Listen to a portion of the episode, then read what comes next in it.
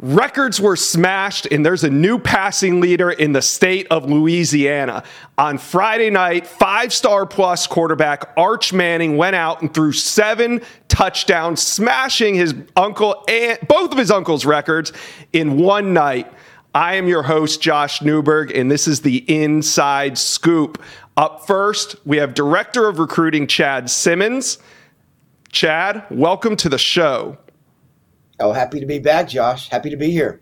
All right, we're not going to start quite yet with Arch Manning. We're going to get into that with Sam Spiegelman.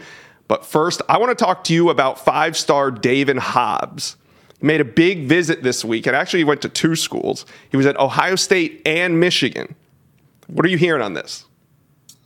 Yeah, I mean, everything kind of happened quickly there. I mean, this time a week ago looked like Hobbs was going to be at Auburn uh, for the LSU game for an unofficial visit. Ohio State came in with an offer early last week, and, just like that, things changed. And then heading into the weekend, uh, it was thought that he would visit Ohio State and come back home to North Carolina. But he went to Ohio State, left that game, drove to Michigan, and then got home, I think, early morning hours on Monday. So uh, a very busy weekend for the new five star out of Concord, North Carolina. And I'm hearing both schools made strong impressions. Obviously, uh, he spent more time at Ohio State, spent, you know, uh, over 24 hours in Columbus, going from arriving on Friday, staying through the game into the night um, Saturday evening, uh, meeting with Larry Johnson, Ryan Day, seeing the game day atmosphere, uh, getting a look around campus. Then decided last minute to take a trip to Michigan. Spent about five or six hours in Ann Arbor, so not quite the in-depth trip uh, that he had to Ohio State, but he left feeling good about Michigan as well. And I think both of those schools have given him something to think about. Uh, I mean, he has two OVs remaining, and right now they're locked in with two other schools, Alabama and Georgia. But uh, he did mention that he will think about does he want to change those out or flip schools with that. Uh, but I think Ohio State and Michigan made strong first impressions. Ohio State was obviously the primary destination for the weekend, but Michigan was able to get him on campus. Do you think that visit to Michigan was impactful enough maybe to secure an official visit down the road? You know, I, I, would lean towards if one of these schools gets an OV, I would lean towards Ohio State based on what I'm hearing fresh off this visit. Now, he did say he'll get back home, uh, take some time and talk with his family uh, about these trips and really how impactful they were. Uh, but if I had to pick one getting an OV uh, at this point, based on the feedback I've gotten so far, it would be Ohio State. Okay. He was at Tennessee last weekend. We feel good that he's going to be back at Alabama at some point. Who do you think right now is the team to beat for David Hobbs? Yeah, you know, depending on who you talk to, you hear maybe a different top two. But the one school that's consistent, regardless of who I talk to and which source it is, Alabama's there. Uh, and it seems like heading into at least this past weekend, going to Ohio State and Michigan, that Bama, you know, was the school trending at the top, you know, and then depending on who I talked to again, it goes to number two. Is it Tennessee? Is it Georgia? And really, could this weekend ha- have impacted that top two or three? Uh, I do think, though, based on what I'm hearing, uh, Alabama is probably the school still to beat right now. But let's let the dust settle on these trips. I'm gonna have some time to talk to some families, talk with some college coaches this week, and figure out maybe if we're still hearing the same thing. But right now, I would still lean towards Alabama being that top school with Tennessee and Georgia right there. We're still kind of waiting to see just how big those trips were to out to Oklahoma. I'm sorry, Ohio State and Michigan this weekend. Yeah, we'll see if those impact his recruitment. On Thursday, we were able to catch up with you when you were making a special trip to the East Coast to see five-star offensive lineman Samson Okunlola. Uh, he's a six foot five, 305 pound offensive tackle that is currently uncommitted. So you went to go see one of the top prospects in America that's still available. What did you learn about his recruitment? We, we don't have to call him Samson. We just call him the Pancake Honcho. I mean, that, that's his name. He goes by it, you know, social media. He's trying to get some NIL deals around that pancake brand. Uh, but what I did learn is that I, I, would say that Miami's still in the driver's seat. So is that really anything new? Uh, probably not. You know, he was definitely talked about as a potential Miami commit, you know, late summer. Uh, into July and August. He decided to hold back and not commit at that time. And here we are now going into October, still uncommitted, one of the top uncommitted guys in the country. Um, and I think Miami's still the school to beat. Uh, I think the biggest takeaways from this trip is he's likely to cut his list down one final time, maybe a final four, final five. Uh, he's looking into taking at least one more official visit, maybe two, uh, to get him up to his five, uh, and then make a decision. But he didn't rule out a decision really at any time. There's no set date, no set timeline. The biggest thing about Samson right now is all his games the rest of this season outside of one weekend in November are on Saturdays. So his visits are very limited during the season. He's likely, if he does take an OV or two, or even an unofficial, is likely to come after the season. So if he wants to finish that part out first before he commits, we're looking at probably a closer to the early signing period decision. Okay, and that's great because we need some drama down the down the stretch. And right now, with all these guys coming off the board, we need as many five stars holding out as they can. Makes it more fun at the end. Let's go down to the 305, one of the most explosive pass rushers in the country. Miami Central's four-star edge rusher Rueben Bain was at Auburn this weekend. Now, Miami's making a huge push to keep some of these top elite prospects in state. They've done a good job with Rueben Bain. They landed his teammate Wesley Bissainthe last year, linebacker in the 2022 class. But seeing Auburn get him on campus makes me think with Miami slipping, is there a chance that other teams like Auburn, Alabama, Georgia could come in and maybe take him from the state of Florida?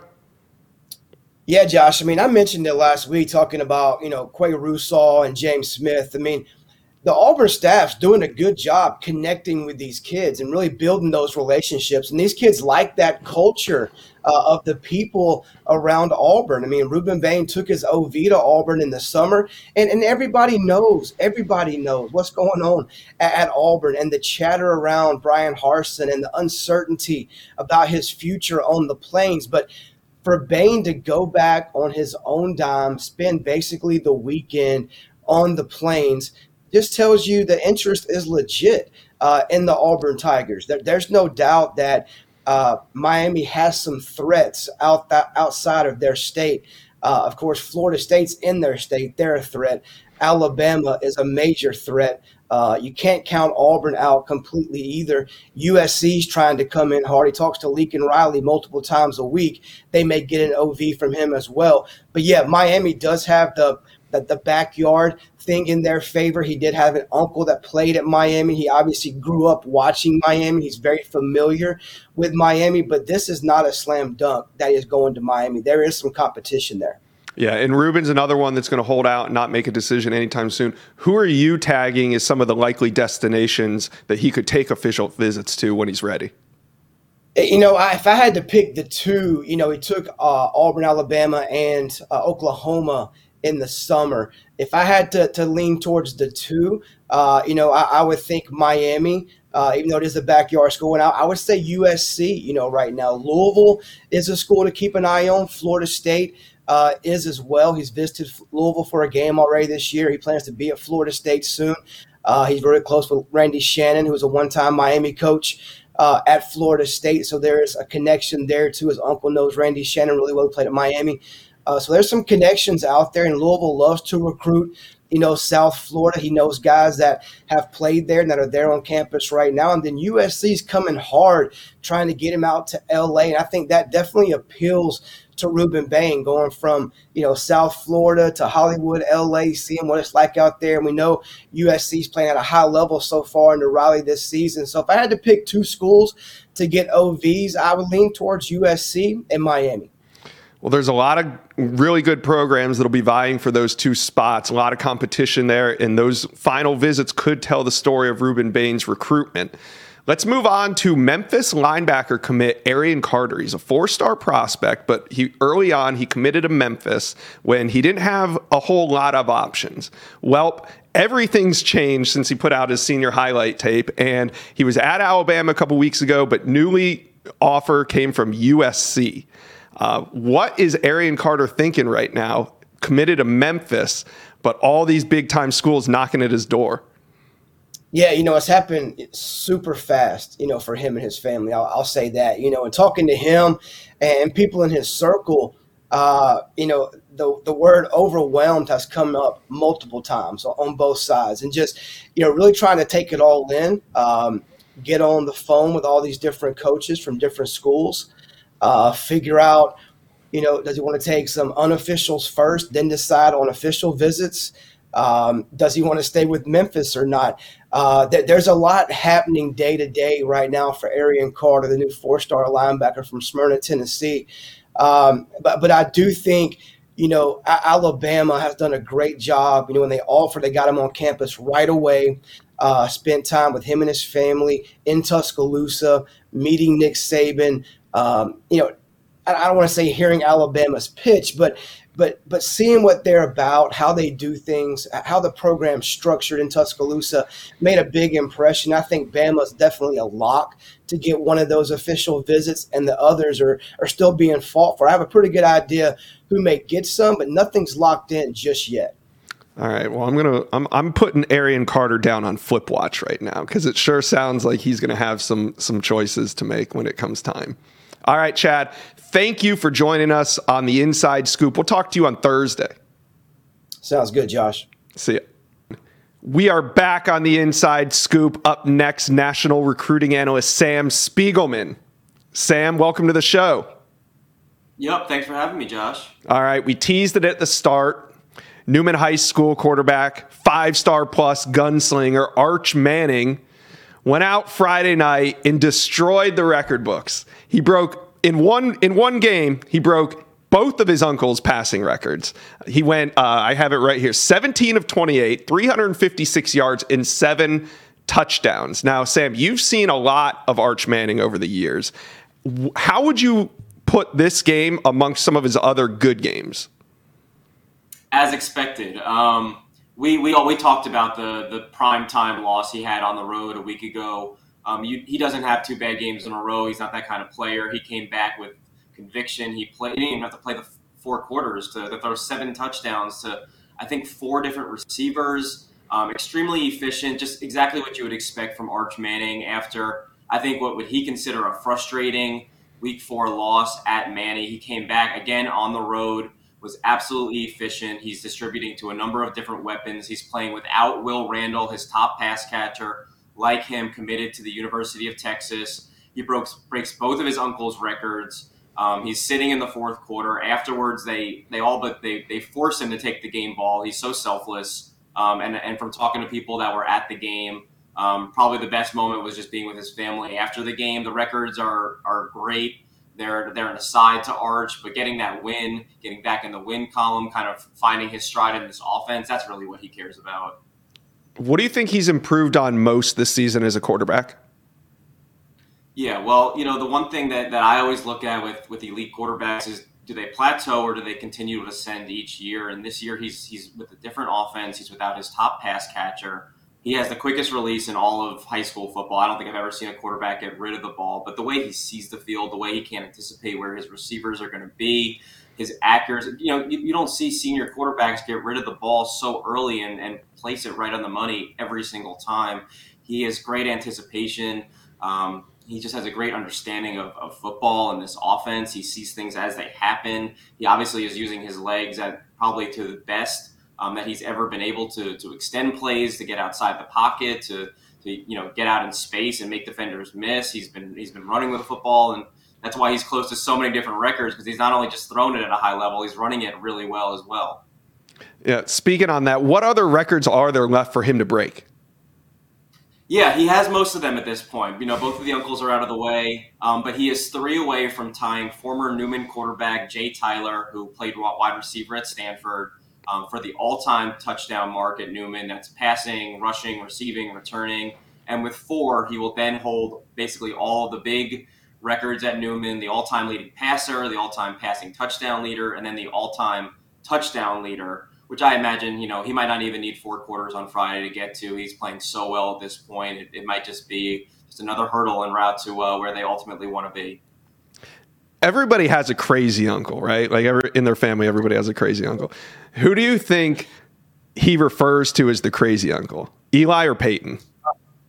I think you know personally, just from from hearing stories over the years, um, I do think he is close with his uncle Peyton. Um, every summer, he goes out to Colorado and spends a couple of days out there with Uncle Peyton. Um, when he was a sophomore, I think his dad Cooper Manning called it Peyton 101. So you know, naturally, after he committed to Texas, I checked in with Peyton, and he said that he that Arch passed Peyton 202, so he keeps ascending in his courses. Um, kind of like his uncle Peyton, they're just kind of football junkies. They kind of like live off this stuff. They they love you know exploiting matchups and watching tape and trying to you know reinvent the wheel, if you if you will. Um, so I think they get along really well, and I think it's kind of a unique relationship since we're all so familiar with Peyton Manning and and his football knowledge. To see the next generation in Arch is is pretty astonishing. All right, let's stay in the state of Louisiana and stick with the five star theme. D- defensive back Derek Williams who's committed to Texas, is now planning a trip to Alabama. Alabama was a major threat to Landon before he committed to Texas. Is this visit significant, and what are you hearing about his recruitment? Yeah, well, like you said, you know, Alabama was definitely the team that was trending on the On3 recruiting prediction machine before he popped to Texas. Um, that was days after his official visit to Austin, days after aforementioned Arch Manning committed to Texas. Um, Texas has a lot of momentum. They still have a lot of momentum with Derek Williams. He was on campus last month. He's got great relationships with Steve Sarkisian, Terry Joseph, Brandon Harris. Um, the commitment is, is still in place, but this has always been kind of a long game play. Um, Derek is, is fully invested in his senior season right now, and he's taking these visits. He's still, you know, checking those boxes, exploring his options, but it, it's, it's far away from making a final decision. This visit does loom large. Um, Pete Golding is leading the recruitment for Derek Williams. Pete Golding is, you know, he signed a player from New Iberia Westgate last year from Danny Lewis, who was wanted by LSU in Florida. Um, you know, he's he's been a, the lead guy in Derek's recruitment for several years. So I think that this visit has been a long time coming, along with Alabama, LSU, Texas A&M, Miami are, are all still shooting their shot with Derek Williams. He's a five-star safety. Everybody is wanting him to kind of you know, take a chance on him before he signs on the dotted line. I think this recruitment has a long way to go. I think there's still a couple of legs and chapters ahead of us, but Alabama is definitely a team to watch. They've always been a team to watch, and even though he's committed to Texas and comfortable with that, it's still Alabama, and they're still a serious threat to keep an eye on here. Okay, you heard it here first, folks. Committed to Texas, visits coming, plus a final decision looming. So lots, lots left in this recruitment. All right. In the state of Alabama, there's a pair of five star teammates, Qua Russaw and five star James Smith, both on the defensive line. And there's a battle taking place between the in state teams, Alabama and Auburn. They've been to Alabama before, and this past weekend they were at Auburn. Did Auburn do enough to make an impact on these two teammates? Yeah, from from talking uh, to James Smith and Qua Russaw, you know, after their game on Friday, from kind of getting the vibe of their recruitments um, there seems to be two or three teams that are really sticking with these guys. Now they were at the Plains over the weekend for the LSU game. They saw them put up a donut in the first half. Um, that Auburn defense was flying around, and, and they view James Smith, they view Qua Russaw as instant impact players on that defense. You know, Auburn is is trying to keep those guys home. They're the top two players in the state, and they're basically you know selling early playing time. You know, playing on an SEC defense in your home state, and um, that's why they're entrenched as a, as a serious contender. The other is Florida. Um, Florida will host both James and Qua for an official visit in two weeks when, when LSU comes into town. And um, Qua made some interesting comments about Billy Napier bringing Florida back, and we saw that over the weekend with another dub. Um, but really, the, the vibe around these two with James Smith, with Qua Russaw, is Alabama. Um, both were wearing crimson red gloves during their game Friday in Baton Rouge. Um, I'm talking to James afterwards. Um, the entire Alabama coaching staff is recruiting him. They've they've made no secrets about the fact that he's a top priority in the state at his position along the defensive front. Um, you know, he's a, he's a very mature kid that has a great self awareness um, and you know, kind of aware of his ranking, aware that everyone has eyes on him. His recruitment is so heavily covered. Um, but he talked about his relationships with Alabama, with the coaches, with former players um, being from Montgomery, and, and I feel good about where Alabama stands moving forward at this point in his senior season. And as with Qua, we know that you know On3's director of recruiting put in a, an RPM for Alabama with Qua Russaw. I got similar vibes. Like I said, Florida is really in it. Their turnaround has caught his attention. Auburn thinks that Qua can come in and play right away. But Charles Kelly, Freddie Roach, Pete Golding are doing a phenomenal job with Qua Russaw. You know, guys like Will Anderson have success and, and they see the blueprint there. So, like Chad following in his footsteps, I like where Alabama sits with both of these elite Alabama guys midway through their senior season. But do you like them enough to put your pick in? It, I'm on the fence. I need some more time. We don't want to rush anything. These are some high profile guys, and there's some big visits ahead. This Florida OV looms large. They're in no rush to make a decision, but I think at this, it's fair to say that the tide leads. Okay, Sam. Thanks for all the intel. Oh, wait, we have a little we have a little bit more to talk about. There's a new development happening right now. Four-star Texas athlete Mikhail Harrison Pilot, who you recently put an RPM in about two weeks ago to Texas. You've now changed your pick. Tell the folks why and where you think he's headed. Yeah, I went ahead to put a, an RPM in for, for TCU, which got Mikhail Harrison Pilot on campus again um, over the weekend for the Oklahoma game. We all saw how that game turned out, but behind the scenes, Malcolm Kelly, Bryan Carrington, Sonny Dykes, the entire TCU coaching staff has been focused in on Mikhail Harrison Pilot for several years at this point. Um, Oklahoma had faded out at this when, when Cale Gundy left the team. Um, Texas had, had hosted him for the Alabama game. He raved about the environment in Austin. Um, we see that Texas is still after several wide receivers, um, but Mikhail Harrison Pilot has officially narrowed his, his top teams down to two TCU and Houston, where his dad hmm. used to coach. He's Houston 100 times. Um, I think that TCU has a lot of momentum in the state. I think that they're viewed as somewhat of a surprise team, but you know TCU has a reputation and had under Gary Patterson. The fact that there's familiar faces like Malcolm Kelly there and Sonny Dykes and Bryan Carrington who are at Texas, at TCU, at SMU, now at TCU, they've kind of found their groove on the recruiting trail. They're doing a fantastic job with Mikhail Harrison Pilot, who again will not make a decision until December. So there's still some more visits, some more uh, some more hurdles to jump through in this recruitment. But I think TCU made a significant move over the weekend, and now I believe that they're the team to watch as December looms. That's interesting because we thought that when Jalen Hale committed to Alabama, that this opened the door for Mikhail Harrison Pilot to be an offensive weapon for Texas, but now they're still going to. It looks like if it goes down the way you're saying, they're still going to be searching for that. So we'll we'll keep an eye on that. Sam, thanks for joining us, and we'll talk to you again on Thursday. Welcome back to the Inside Scoop. Up next, I have Director of Scouting and Rankings for On3, Charles Power. We're going to talk a little offensive line. We don't get to talk about the big men enough, and On3 has four five star offensive linemen ranked in the Player 2023 rankings. They are Charles Jagusah, who's committed to Notre Dame, J'ven Williams, committed to Penn State, Francis Mauigoa, committed to Miami, and Zalance Heard, committed to LSU. Charles Power. Who stands out? Who's really performing up to the five star level this season? Yeah, we, we, think this is a great group, first of all. To have that many uh, five star offensive linemen this early or at this juncture in the cycle uh, is, is very encouraging. I think just c- comparing this offensive line cycle to past cycles, it's just loaded with big framed plus athletes. These guys all kind of check the boxes from a measurable standpoint. So we're excited about the group in general. Um, you know, I, I, think starting off with Charles Jagusah, he's continued to show the skills that, that we liked to, to have him ranked so high initially this time a year ago. Um, plays both sides of the ball, offensive and defensive line. That's a theme you kind of see with a lot of these these top offensive linemen. Many of them were defensive linemen uh, early on in their high school career and have kind of grown into that offensive lineman. Um, but just functional movement, uh, great base, balance. Uh, he doesn't play against the best competition, so he's one that we're really looking forward to seeing in the in the All Star setting. I think that'll really kind of show how he uh, compare or how he plays against just bigger defensive linemen. It's not something we see a ton from him at the high school level. Um, J'ven Williams has had some really exciting moments. The Penn State commit, uh, just some some highlight plays, uh, just in, individual uh, blocks and, and, just his ability to get to the second level, I, I think, is, is really special uh, at, at, this juncture in his high school career.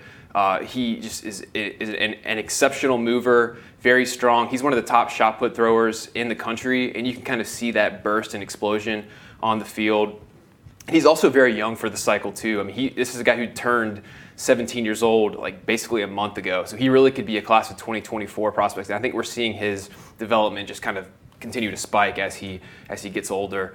Um, Francis Mauigoa, I would say of this group, probably has the highest floor, and that's in that like he he is ready to go physically. He's 6'5", 325 pounds, moves very well, plays top competition at IMG, so he's less of a projection than some of these others. Like we really know what we're getting with Francis Mauigoa, and I think if I was going to place a bet on who of this group is the most likely to start as a true freshman, I would go with him. Uh, Zalance Heard has supreme length. He probably is the, the most developmental of this group, given that he's played offensive line for one year, a former defensive lineman uh, who, who transferred schools, played one year of offensive line uh, as a junior, flipped over to left tackle this year. Um, I watched one of his games this uh, th- early this fall, and it was a complete slop, mud fest. Uh, probably one of the muddiest games I've ever seen. But he was physical, and, and I think it was encouraging to, to kind of see him run blocking in that setting too. So really a good group of five stars. You've been watching a ton of film recently, and I just got to ask: Is there anybody that's on the cusp of maybe adding to those four or five star offensive linemen? Could we maybe see a fifth or a sixth five star offensive lineman before it's over? Yeah, it's going to be really fun to sort this group out. Uh, really, in the next a couple months and, and on into January when, when, we put out our final rankings. But but the two that I would highlight as uh, movers, kind of on that five star cusp, cusp range within the top 30 are Ohio State commit Luke Montgomery and Georgia commit uh, Monroe Freeling. So Luke Montgomery, I would say Luke Montgomery probably has the most impressive early senior video of any of the offensive linemen we've watched so far.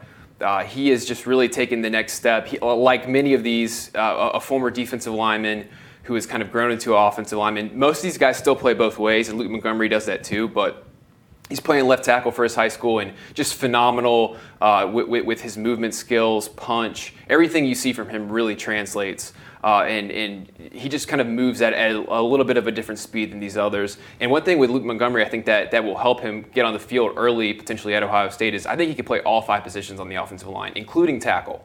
Uh, we, we have him ranked as an interior offensive lineman right now, uh, but, but I think his length and dimensions and just kind of getting more information on that, I think he could play any spot on the offensive line. So really excited about what he's shown so far, and I think if he continues to play this way, he will be heavily in the five-star conversation.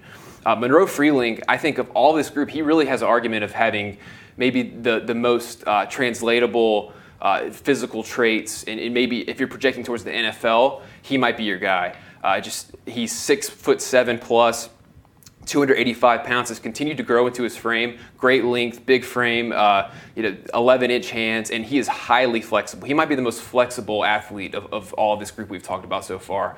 Uh, he's still developing in terms of his strength and his base, but I watched one of his games, uh, I think it was uh, last Friday, and, and just very, very impressive with, with his movement skills. He's a bouncy, twitchy athlete. Uh, really has no problems at the high school level uh, with, with, the guys he goes against, and they put him at, at defense uh, defensive tackle on a on pass rush snaps, and he was virtually unblockable. So I think a ton of upside with him. You probably might look a year or two down the road, and after he's in a you know a college weight program at Georgia, I think you could see him him blow up.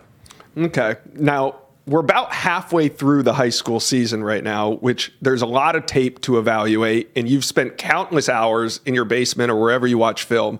Um, who are some offensive line prospects that maybe not be on the cusp of being a five star, but you could see move up the rankings? So, so three that have moved up in w- within the top 100, kind of in that in that group, probably from from 50 to 100, are Alabama Alabama commit Wilkin Formby. Notre Dame commit Sullivan Absher, and Texas A&M commit Chase Bisontis.